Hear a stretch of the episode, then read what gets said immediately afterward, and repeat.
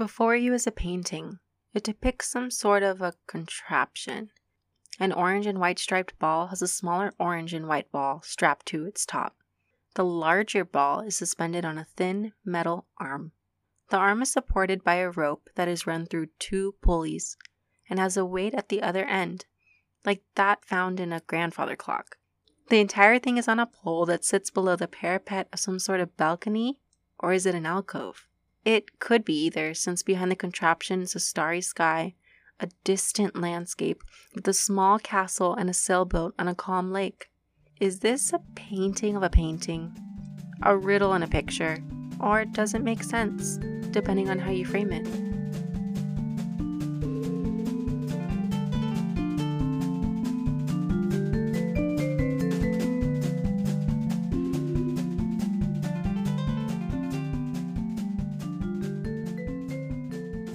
Today on the How You Frame It podcast, we have artist Richard Whitten.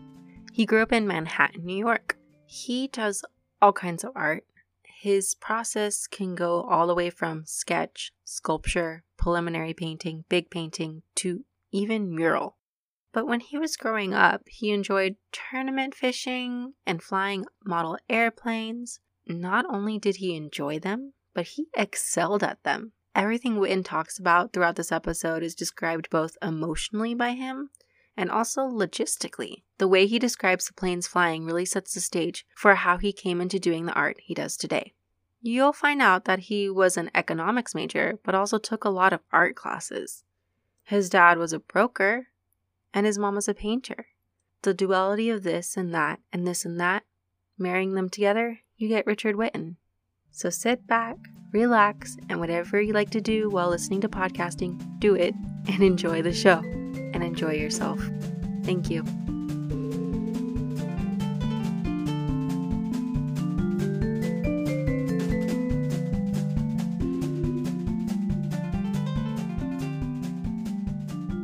Today on the How You Frame It podcast, we have artist Richard Whitten. Richard is an accomplished painter with his works represented by both galleries and museums around the world. Richard describes his paintings as intellectual play. Richard notes, Intellectual play, in my opinion, is not only the basis of learning, but is also synonymous to fascination and delight. These paintings are meant to be games or toys in themselves. The challenge for the viewer is, without knowing the rules, to propel the image into motion with sight and thought alone. From mastering illusions in painting to making real world sculptures, Richard is framing art in his own way. So, welcome to a space where all art is inclusive, accessible, and meaningful, no matter how you frame it. Please enjoy my interview with artist Richard Whitten.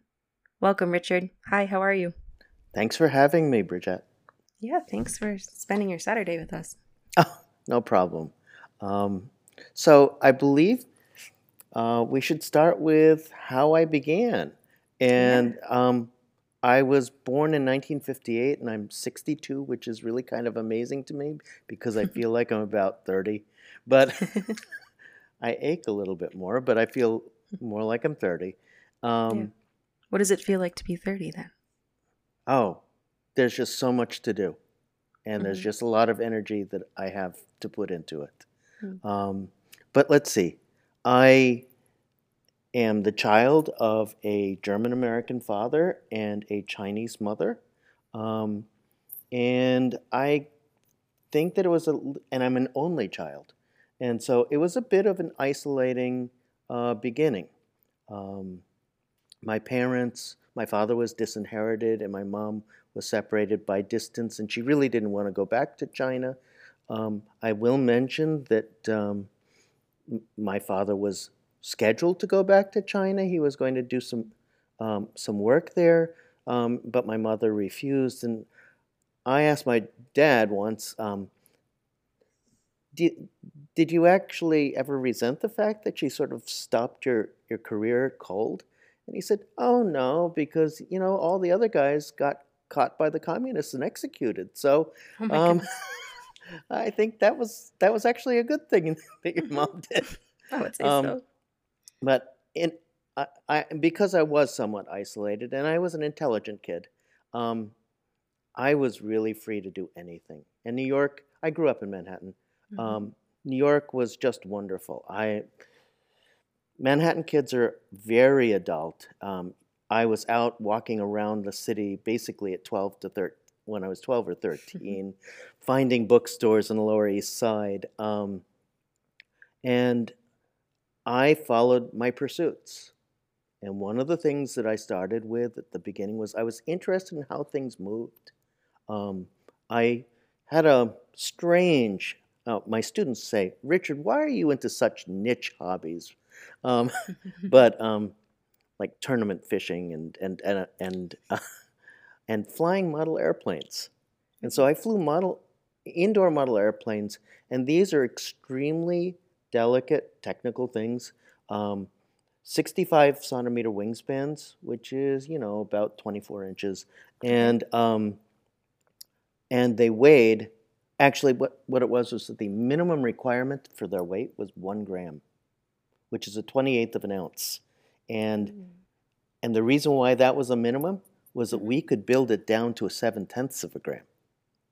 Um, and they were, they flew off a, rubber band and um, a very special rubber band, but uh, we were getting times over half an hour off one rubber band. And um, most of my competitors were Caltech professors, aerodynamic engineers, and um, MIT professors. And so I was a teenager and competing with all of these people in their 40s, and um, and I was okay. But it was that was that was the way my life went. It was very different. Um, but these things went up into these big spaces. We flew in dirigible hangars. We flew um, in large, ornate buildings. Um, and they just flew up with this beautiful, slow, um, counterclockwise circle. Um, their propellers went at less than one revolution per second. And it just was gorgeous to me. Um, I love the building, I love the technical ability, and um, I love the motion in the architecture. And that architecture comes back later because I was an economics and math major when I was an undergrad. Yeah. yeah. So I have that ability, and I still do think in social studies sort of ways. But um, I also took a lot of art. Um, I took seven courses when I was an undergrad. So all the professors knew me, and when I told them that I wanted to stick around for another couple years and remake a, an art undergrad, they were okay with it. And what was even better was, although I don't know whether I should say this, they all said, Richard, you don't need to pay. Just stick in our courses because we really like having you. and you really only need our recommendation and, and your portfolio. What what made you want to go explore that during that time period? Um, well, actually, I'd always been involved with art. Um, my mm-hmm. parents had um, paints ready for me when I was 3 mm-hmm. and um, and I believe that we had gone on a trip on the um, uh, Staten Island ferry, and a big storm came out, and I came home and I just sort of pulled out the paints and went at it and did a storm painting. My mom was a painter. My dad wanted to be an aerodynamic engineer, but he was a commodity futures broker. Not a great broker because he always really wanted to be uh, an engineer.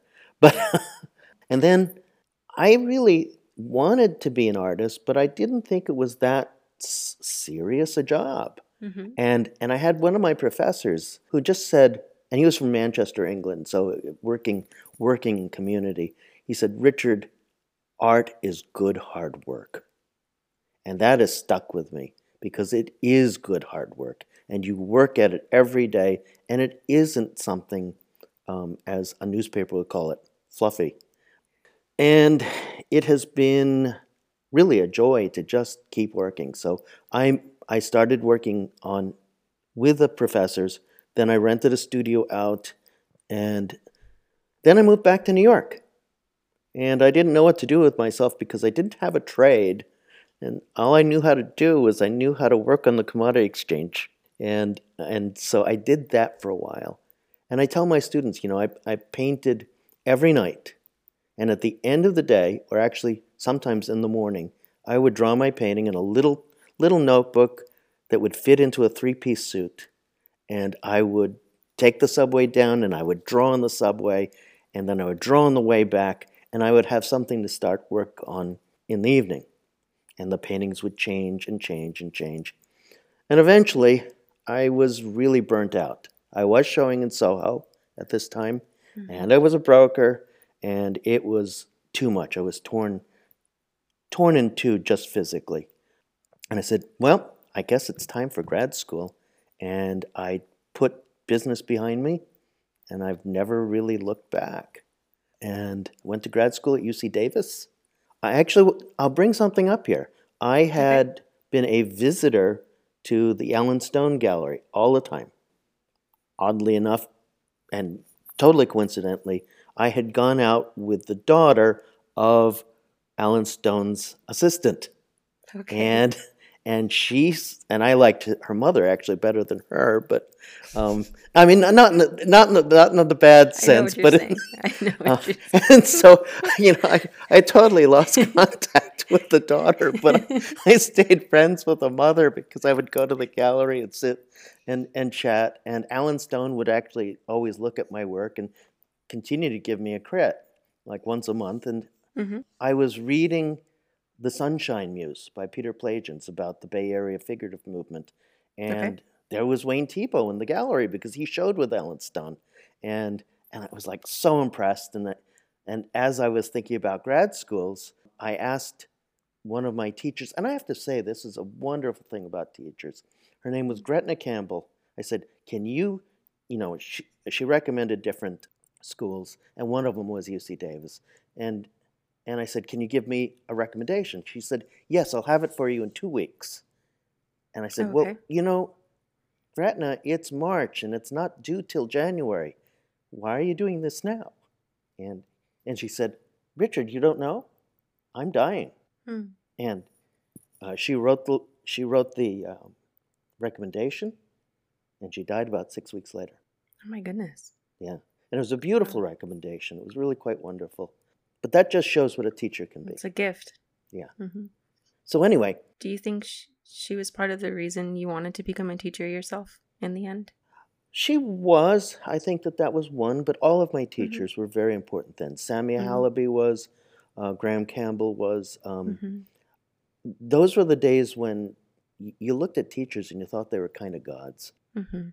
They were all strong artists in themselves, mm-hmm. and, and you really respected them. And that was and to have one say something wonderful about you was just amazing, amazing. So I went out to UC Davis, and it was a different thing. I didn't want to stay on the East Coast. I wanted to have an adventure, learn to ride a bicycle, and actually you have to did, when you're there. I know thirty thousand bicycles, fifteen thousand people, or something like that. I uh, know. Uh, I would walk around near the roundabout on the first day. Oh, oh yeah, yeah. It's traffic did you, and did crashes. you go as an undergrad? No. Oh, okay. No, my husband went there for his doctorate, but I was just, you know, hanging out, always walking around, always visiting the galleries. Loved it. Yeah, it was dangerous to actually walk across the street it in between was. class times. Yep. Yeah, yeah. I got to run. But it was a terrific time period. I mean, the the student body was ter- was incredible. We, you know, the percentage of artists that stay after being stay artists after being grad students is low. And mm-hmm. I know about 50% of my class are still pretty active. Well, more than pretty active, very active. And um, so that's, that's really important. And it was a terrific two years. And then I moved back to New York and taught for a year. I taught uh, I taught at a school where they knew they knew my abilities. I taught math, I taught art, and I coached wrestling. And I found out that they had given me, you know, 50% in each area. So I was actually a hundred for fifty percent person for twelve thousand a year, and and um, well, I moved back to California and to Davis, and um, did get a connection with um, Mincher Wilcox Gallery in San Francisco, and then started to look at the CAA, which is the way that you become a teacher, and you can see that um, I'm following the track of the professional artist. And I went to Penn State. At, Penn State, I met a one year teacher and she was terminal essentially and couldn't stay. And so I thought, oh, I'll move with her and I'll get another job really quickly. And that didn't turn out to be the same. You know, I actually was in Rhode Island for about 14 years became, before I came full time at um, Rhode Island College. And during that time period, I still did have um, a one person show at the Newport Art Museum and then at the Frye Art Museum in Seattle. And so I've been something bi coastal. I, I, I show on both coasts.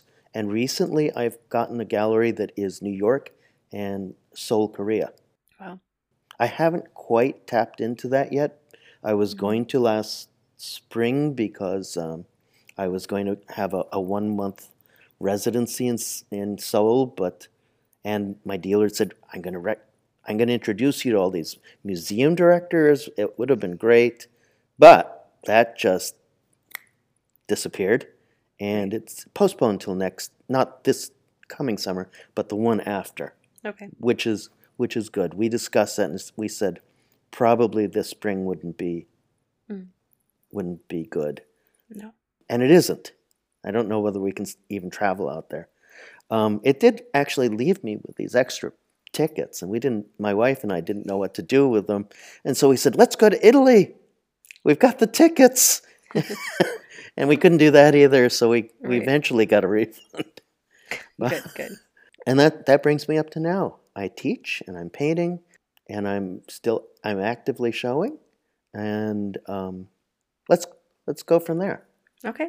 Um, what's the cultural difference that you can feel between East Coast shows and West Coast shows? Oh, Or is there any Um, difference? as far as San Francisco or something goes, I don't think there's Yeah. a real difference between East Coast and West Coast. But Okay. once you're out of the big city, there is. Hmm. Because I'm also associated with Natsoulas, John Mhm. Natsoulas Gallery. And there's something, you know, John wants to have this all inclusive experience jazz and art and Poetry. and Yeah. the city and poetry. It's very different from a gallery that says, I'm going to sell paintings. That's true. It's really much more. experiences. Yeah, it, and it, it's it's fun. It it it reminds me of of the sort of total immersion that I had when I was a grad student. Mm-hmm. Although there's a very different total immersion here.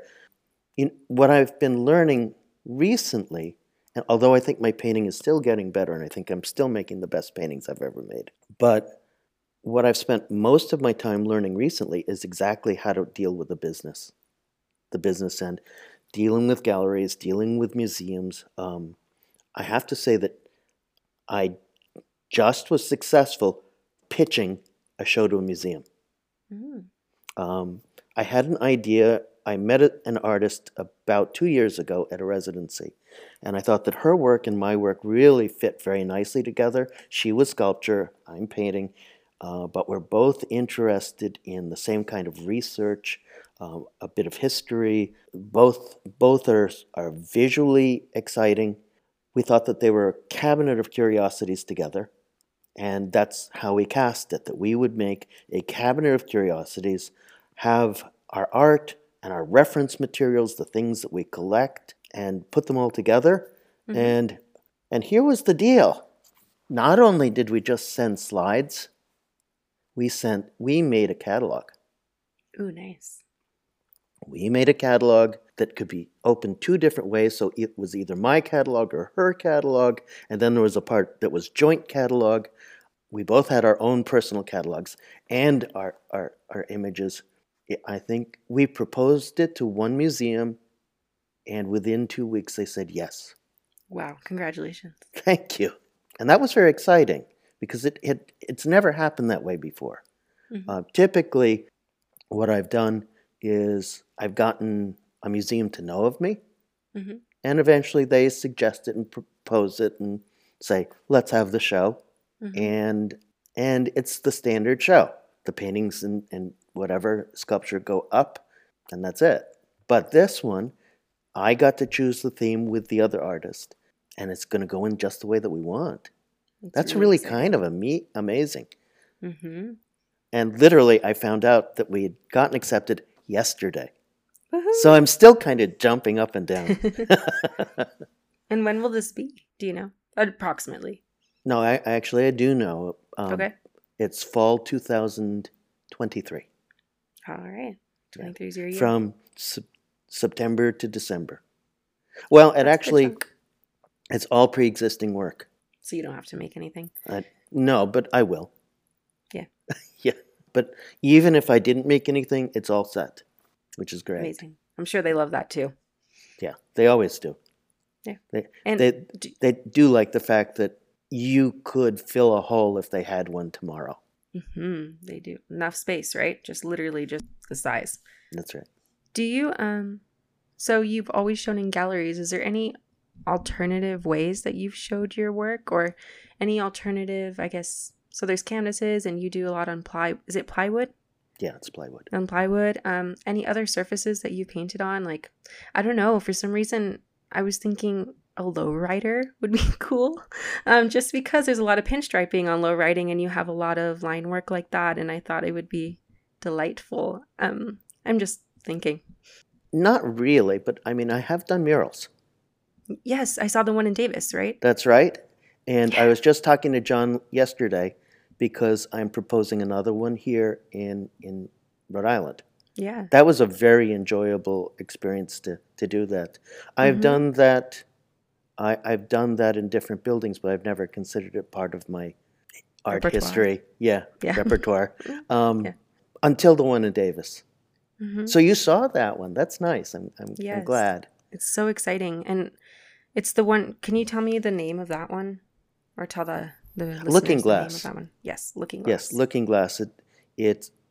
I actually made a sculpture based on it, hmm or it was based on the sculpture. Let's put it that way. Right. I found an old lorgnette, and um, actually, what I what happened first is I found an antique costume set of eyes in a gla- in glasses, and I got rid of the the wire glasses and found a lorgnette, and then Mhm. made a sculpture of the eyes looking back, and uh, put it into an archway, and so the painting actually is looking at you. Right. And then there's a, a little set of arches in the back. So there is a, a nice architectural space, which references all of those architectural spaces that I flew model airplanes in. And so there's there's all of that that comes back. I have to say about that um, mural, it was it took three days, which Is, is, that a is that a long time? I don't. It's Well, not right. Is it? I guess it's not for a mural, but Right.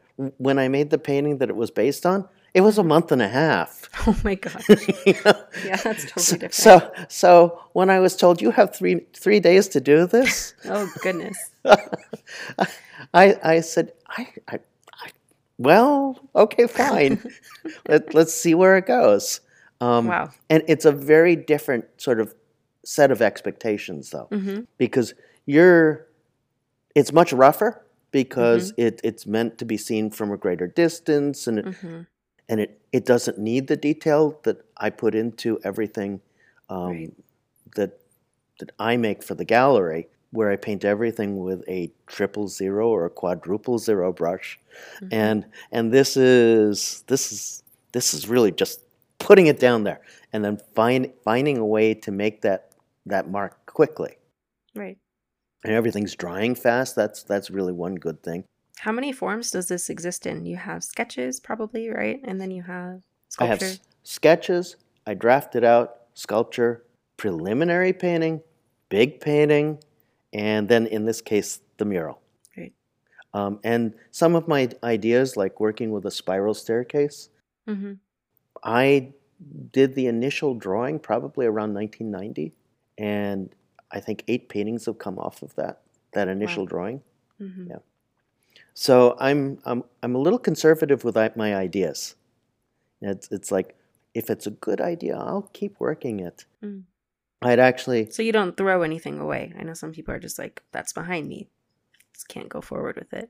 well I do I do sort of put it away, but then I look at it three years later and say, you know, I could do something else with that. hmm Yeah. Or and the other thing too with is that I, I'll draw a lot of things in the notebook that I think are just awful. I'll get ideas in the shower, or I'll get ideas like as I'm waking up, and I'll shove it down in the notebook as fast as possible and look at it and say, "Oh well, that was that's an idea. let's, let's let's move on. Um, but then every every once in a while, I'll go back through, and one of them will say to me, "Oh, you know, this is this is not a bad idea. I can do something with it. I'll work this up." So you're al- you're always thinking about the next thing. Would you say? Yeah, I am, and I know that you can't look around my ga- my studio here, but I'm working on about 25 unfinished paintings right now, Yeah. and I have drawings and also, unfortunately, proposals for another 15. you know, I, I've I've got grants and residencies based on 10 that I haven't even started. And so, this is And a you show. love. That's incredible. How, is this how you normally? This is how you enjoy life? Do you do anything else for fun? Is this fun to you? This is fun. Yes. This is fun. It Mhm. and what's what's brilliant about this life is that work is fun, as opposed to work is drudgery.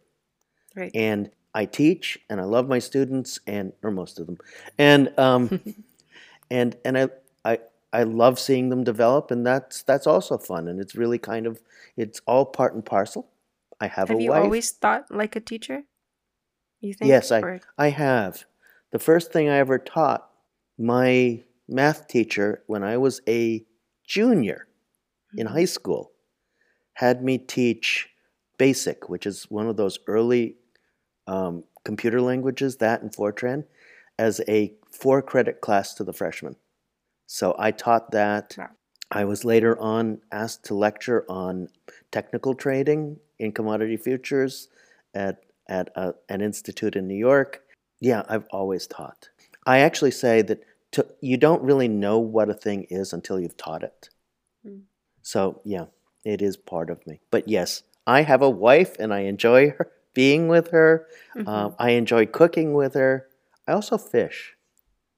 Uh, and it's something I look forward to a lot. And, and I'm learning it. I'm learning all about it. It's it, because it's much more than you know. You throw the line out and you wait for the Mhm. fish to come. It's Mhm. it's all about learning about how the the temperature in a lake changes, uh, where a fish will be. It it is all catch and release. Mhm.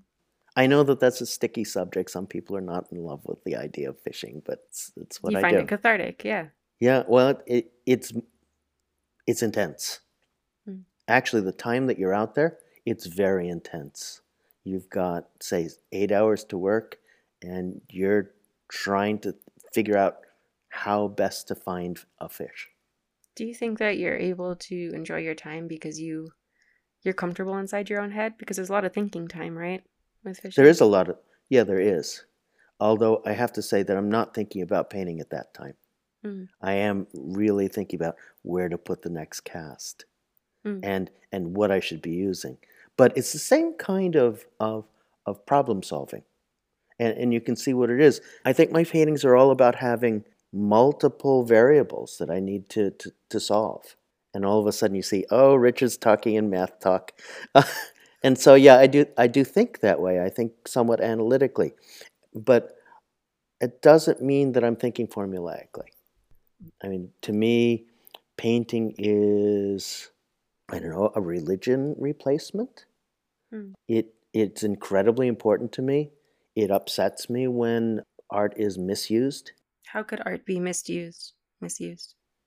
ignored, Hmm. ignored, thought to be trivial. Hmm. Um, because you see, to me, the fact that we make something that's essentially useless is incredibly important. The fact that the human being can conceive of something and make something beautiful, because I'm I'm old-fashioned that way. I still work with the word beautiful. I mean, and beauty, you know, is useless. You can't eat it. You can't sleep with it. You can't procreate.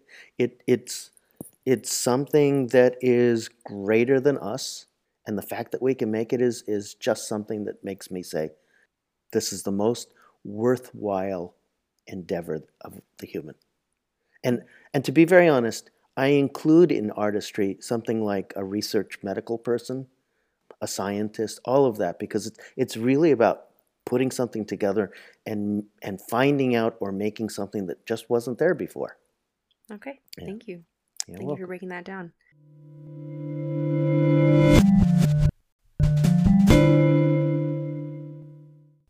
And I actually wrote down a question about beauty because I did listen to one of your interviews and you said beautiful and I was like, "Oh, that really stuck out to me." What what is beautiful to you and what how what is the be- can you identify the beauty within your own paintings? Okay. That's that's good. Nobody ever asks that question because everybody ignores the word beautiful. Uh, that's terrific. To me, something that's beautiful is something that is intense and something that moves a person. And it doesn't have to be, it's certainly different from pretty. Mm.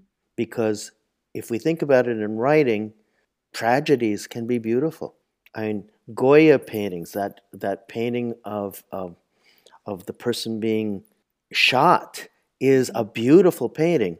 And actually, also very good political painting because it is also beautiful.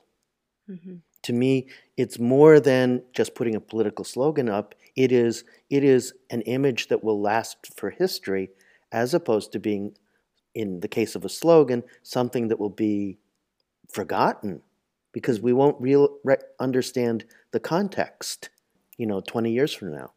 Students, students don't know who Richard Nixon is. Students don't know anything from, you know, pre 1990 hmm. Pre-internet. or pre internet. That's internet true. age. That's true. Books are something that is a little strange to them. It bothers me that, you know, you ask them to look at an artist, they look at their phone and they're done with it. But okay, that. But getting back to beauty, Have you thought because I know you asked me once you're like, "Have you seen my paintings in person?" I said no, and you're like, "That's a shame." And it's true. Um are you how do you feel about then making there's a lot of virtual reality type stuff now. And if you had made yours three-dimensional on the phone or on a computer, how would you feel about that?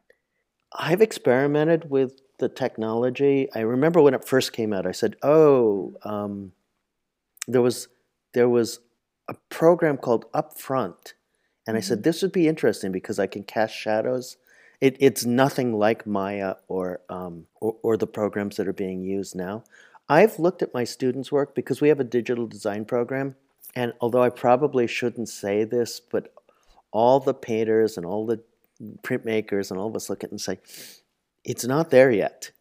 Mm. It it looks empty. It look it doesn't it doesn't it doesn't move us the same way that a painting or a good piece of handmade art it does. It might once, it might in the future. It is certainly so much better than the 1970s when when we first started having computer art. Um, Right. I think the change will be when we are not limited by people who make this the software Right. because even Photoshop is, and I use it a huge amount, it's dependent upon the way that Photoshop thinks. Which makes it limiting. And I find that limiting. Um, Mhm. But I, I want to go back to that uh, question of, of beauty. Sure. And Yes. what I find beautiful in any work is that it's interesting and intellectually stimulating and and that then there's some sort of undescribable thing that also moves me. Um, and it can be intellectual. It doesn't have to be narrative. It can be anything like light or a color relationship. And that's what I find to be profound. And to go back to being a teacher, it's something that the students have to discover that profundity can be very small. It doesn't have to be a huge statement. It doesn't have they don't have to shake the world. In fact, what they have to do is they have to work on this idea and master it. And you really I have to say that you can't master saving the world in one painting. Mm. You can try, I suppose, but oftentimes it comes out it doesn't have the profundity that something that's just simple Mm. would have. Um, something that makes you realize that life can be beautiful. I actually showed an artist not too long ago named Martha Alf. For, for the whole of her life, she painted one to four pairs in every painting. It was like one pair alone or four pairs on, on the canvas, three together and one apart. And you can see Mhm. the psychological aspects, but they were also so beautifully painted. The light Mhm. was gorgeous, and it was, and it's fascinating for my students to to think gosh, this person spent her whole life painting pears. And, and she found it to be enough. And, and even more interesting, other people did too. Mm. And so, yeah, beauty is something about interest and emotion. And what about, I guess, you never really answered about your own paintings. Where's where did where's the beauty in there for you? How did you incorporate beauty? They're interesting to me. The idea of finding something that can seem to move, it excites me to to, to have that, um, mm-hmm. and the the connection to um, the past, the Renaissance past. Um, that's also exciting. That also moves me. The joy of making it, but actually, I have to say that the joy of making it is only for me. Mm. I'm not entirely sure that that necessarily translates to to the viewer. So I can't really count that in in in beauty for me. It is that I am hoping to share with a viewer some idea about like making an object that can move, making an object that talks about history, making an object that suggests another another world that is beautiful. There is there's a movie that was very important to me. It's a French movie called um, Orphée by Jean Cocteau. Okay. And it's about oh a poet who has midlife crisis, and and it's set in post World War II France, and he essentially falls in love with death. It's the Orpheus myth, and um, he finds that death comes and goes through the mirrors. Because as they say, every time you look at the mirror, you see death at work. Mm. And there is a moment when um, one of death's assistants teaches him that he can pass through a mirror.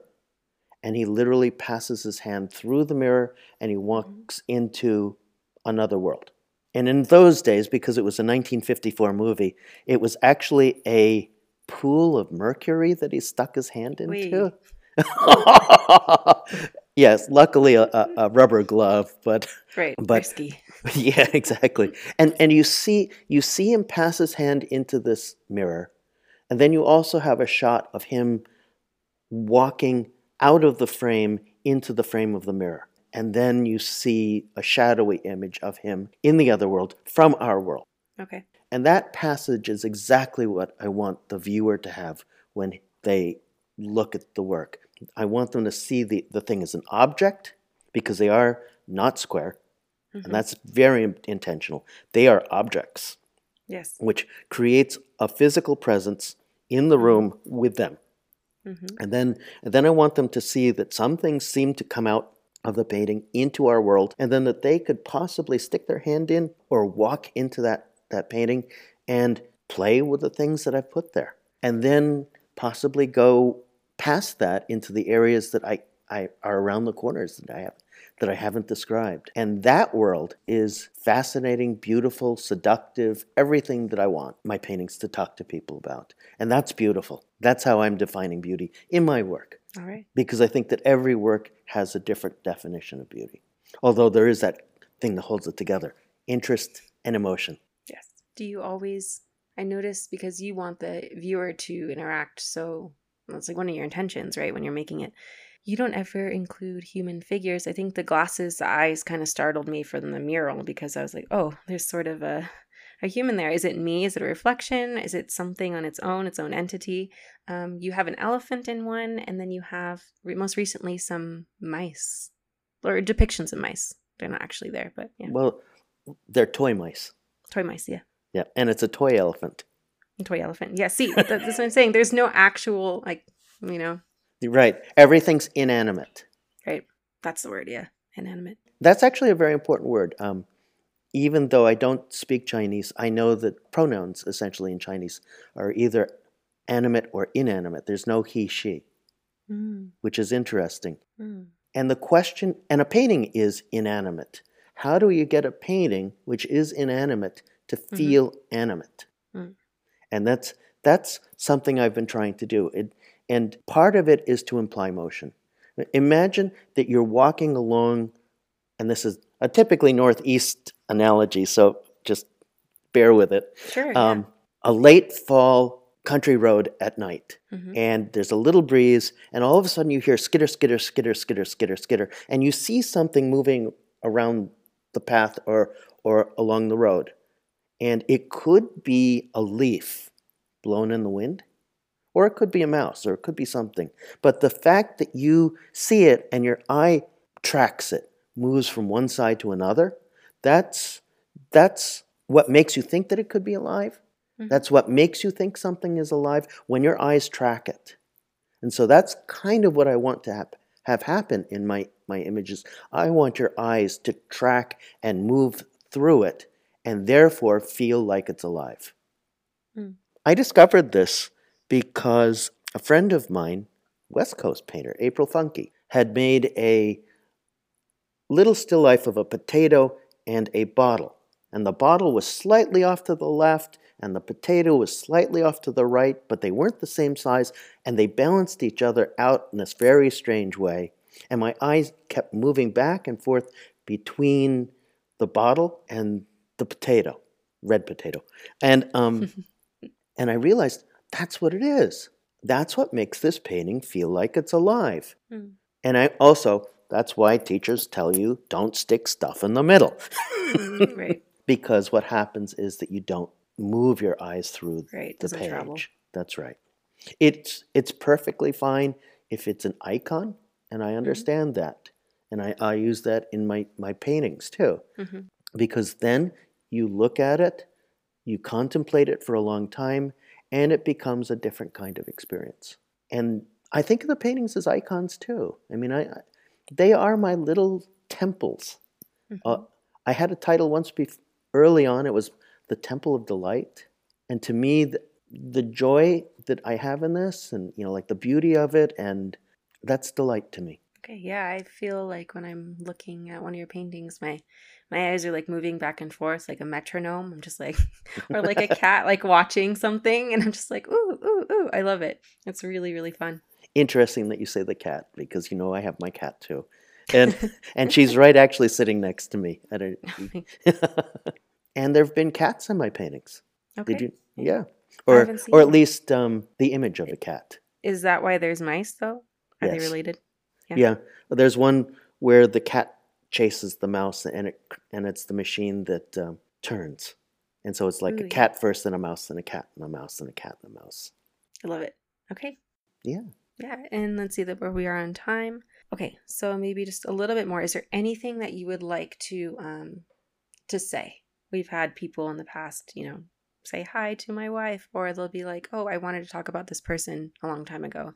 Is there anything that's important to you that you would like to share? Well, I you know something that I talked with about with you earlier is that art has different sort of meanings for people, and I think in terms of location, you asked me about West Coast and East Coast, and I don't make that differentiation quite as much as city and out of the city. Because when you're part of the city, and I chose not to be in Manhattan, partly because I knew that I could afford things a bit better, but and that's where jobs were. They aren't all in Manhattan. But I wanted to live life, and artists who are very purely professional, and I know that I talked a whole lot about like the professional aspect of being hmm. being an artist and the job, but but I, I find that the artists in New York are are rabidly professional hmm. and and and so driven that it hurts their lives a lot. Now they may love it, and I, I'm sorry, pe- people will probably say, "Richard, you can't say that," but um, but I enjoy the fact that I I can breathe a bit away from Manhattan. People look at me that live in Vermont and say, "Richard, you live in the center of the world. You live in Rhode Island," and it's like, well, so Depends on how you frame it, eh? for yeah, exactly it's all about the perspective. And Mhm. but but I, I i think that when we are away from the city we can't necessarily say oh shucks we're not at the center. There is no reason for us to make art. There's even more reason. We have we have the ability to do what we want. We don't have to follow the trends. We don't have to run after this elusive goal. We have our own personal goal. I mean because I'm actually not so far away from the city, I'm still very professional, but I'm I'm my work is not at all mainstream right now. If I were trying to make it right now, I would just be making these little geometric abstractions and not, nothing about history, nothing about beauty. It allows me to talk about beauty and not have somebody say, "Oh, Richard, that's so 1940s or something," you know. and um, I mean, I wish there were I mean, there are a lot of artists here, but I wish there were a few more that I was close to. Mm-hmm. And I think that that is a problem with being isolated. You need a community. And so it, I applaud you for, for making a community where there isn't one. But um, on the other hand, the benefits are everything becomes art when you're away from the city. It isn't purely being in the museum, being in, in the gallery yes, that's great, it's fun, it's part of me, but it isn't purely that. For me, it's teaching. For me, I'm going to be really happy if I get my bid on, on the mural um, because it's community. I feel like I'm much more of a rounded person. Mm. And, and I think that that's actually what might be isolating for artists in the city and makes art less connective or, or it makes it so that it doesn't connect with people quite as much. Great. Thank you for ending with that. That was beautiful. Thank you. Yeah. Thank you for having me. This has been wonderful. Yeah. Thanks for just spending time with us. It's really, I really appreciate it. No problem. You'll just have to let us know where we can find you online. Yes. And yeah. Well, um, the best way to find me is to look me up on my website. Okay. Um, which is richardcwhitten.com. Mm-hmm. I've also just managed, just been given a Wikipedia page. I yeah, that was really neat. I was like, whoa. And that was interesting. For a guest. Uh, uh, because I had no idea why somebody would get a Wikipedia page or not. Yeah. But but what had happened was that the Department of Humanities or the in Rhode Island mm-hmm. put me on a list of um, you know I don't know, major people in Rhode Island or mm-hmm. important mm-hmm. or interesting people of interest in Rhode Island, although that sounds yeah. bad too. Uh, and and and and they put they put the website together. Okay, yeah. And then you can find me on Facebook. It's it's um, look up Richard Whitten, you'll get me. And I'm on Instagram now that I figured out how to put pictures up via the computer as opposed to via the phone. Yeah. I mean, I had never liked the idea of putting Instagram images up because they wouldn't be square, the light would be bad, and mm-hmm. so I hadn't hit them with Photoshop and fixed the parallax issues first. And yeah. and then I found out how to do it off the Mac and I've enjoyed it. I will mention that all of these internet things are somewhat new to me, but I'm fascinated what I'm getting out of them. Mm. You contacted me about this podcast through it.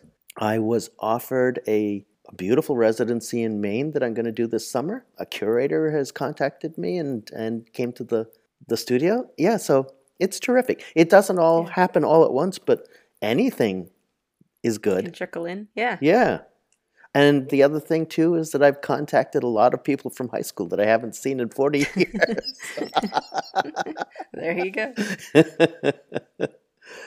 uh, so, thank you so much for for having me. This was this has been fun. Thank you. I had lots of fun too. Lots of laughs. Yeah. I even cried at one point. You can't oh, see me, thank goodness. But I was like, okay, okay. So did I. That's good. I, I, hope you didn't hear it in my voice. I know. I was like, just just breathe normal, Bridget. Yeah. You can do this. Yeah. thank you so much for being a guest on the How You Frame It podcast, Richard. Oh, thank you so much for having me. And I, I'm really glad to have seen you face to face and to have made your acquaintance. Mm-hmm. Bye bye.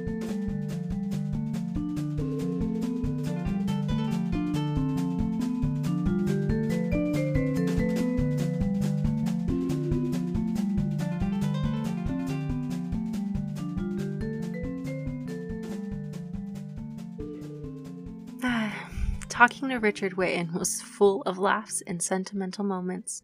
The way that he describes his work is both full of methodological descriptions entwined with honest emotions. Did you feel that too? While he talked about so many important moments in his life, I kept reflecting on how he almost got eight paintings on out, on, out of some of the initial drawings he revisited almost 20 years later. Are there any projects that have been waiting for you to pick them up again? Whether it's a project or a phone call to someone that comes to mind, listen to your intuition and consider picking it back up again. The cause and effect may ripple tenfold in positive ways. Thanks for listening to the How You Frame It interview with Richard Whitten. I am Bridget Rex, the creator and host of the How You Frame It podcast. You can find me at SunQueenXIV on Instagram and BridgetRex.com. Bye!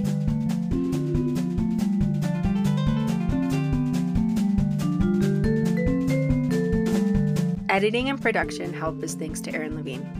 You can find him on Instagram at acovado underscore toast. That's the V and C of avocado switched around, and then underscore toast. You can also find him on Twitter at Kobudo Justice. Thanks also to John Bafus for creating our theme music. You can find him at johnbafus.bandcamp.com and johnbafus.com.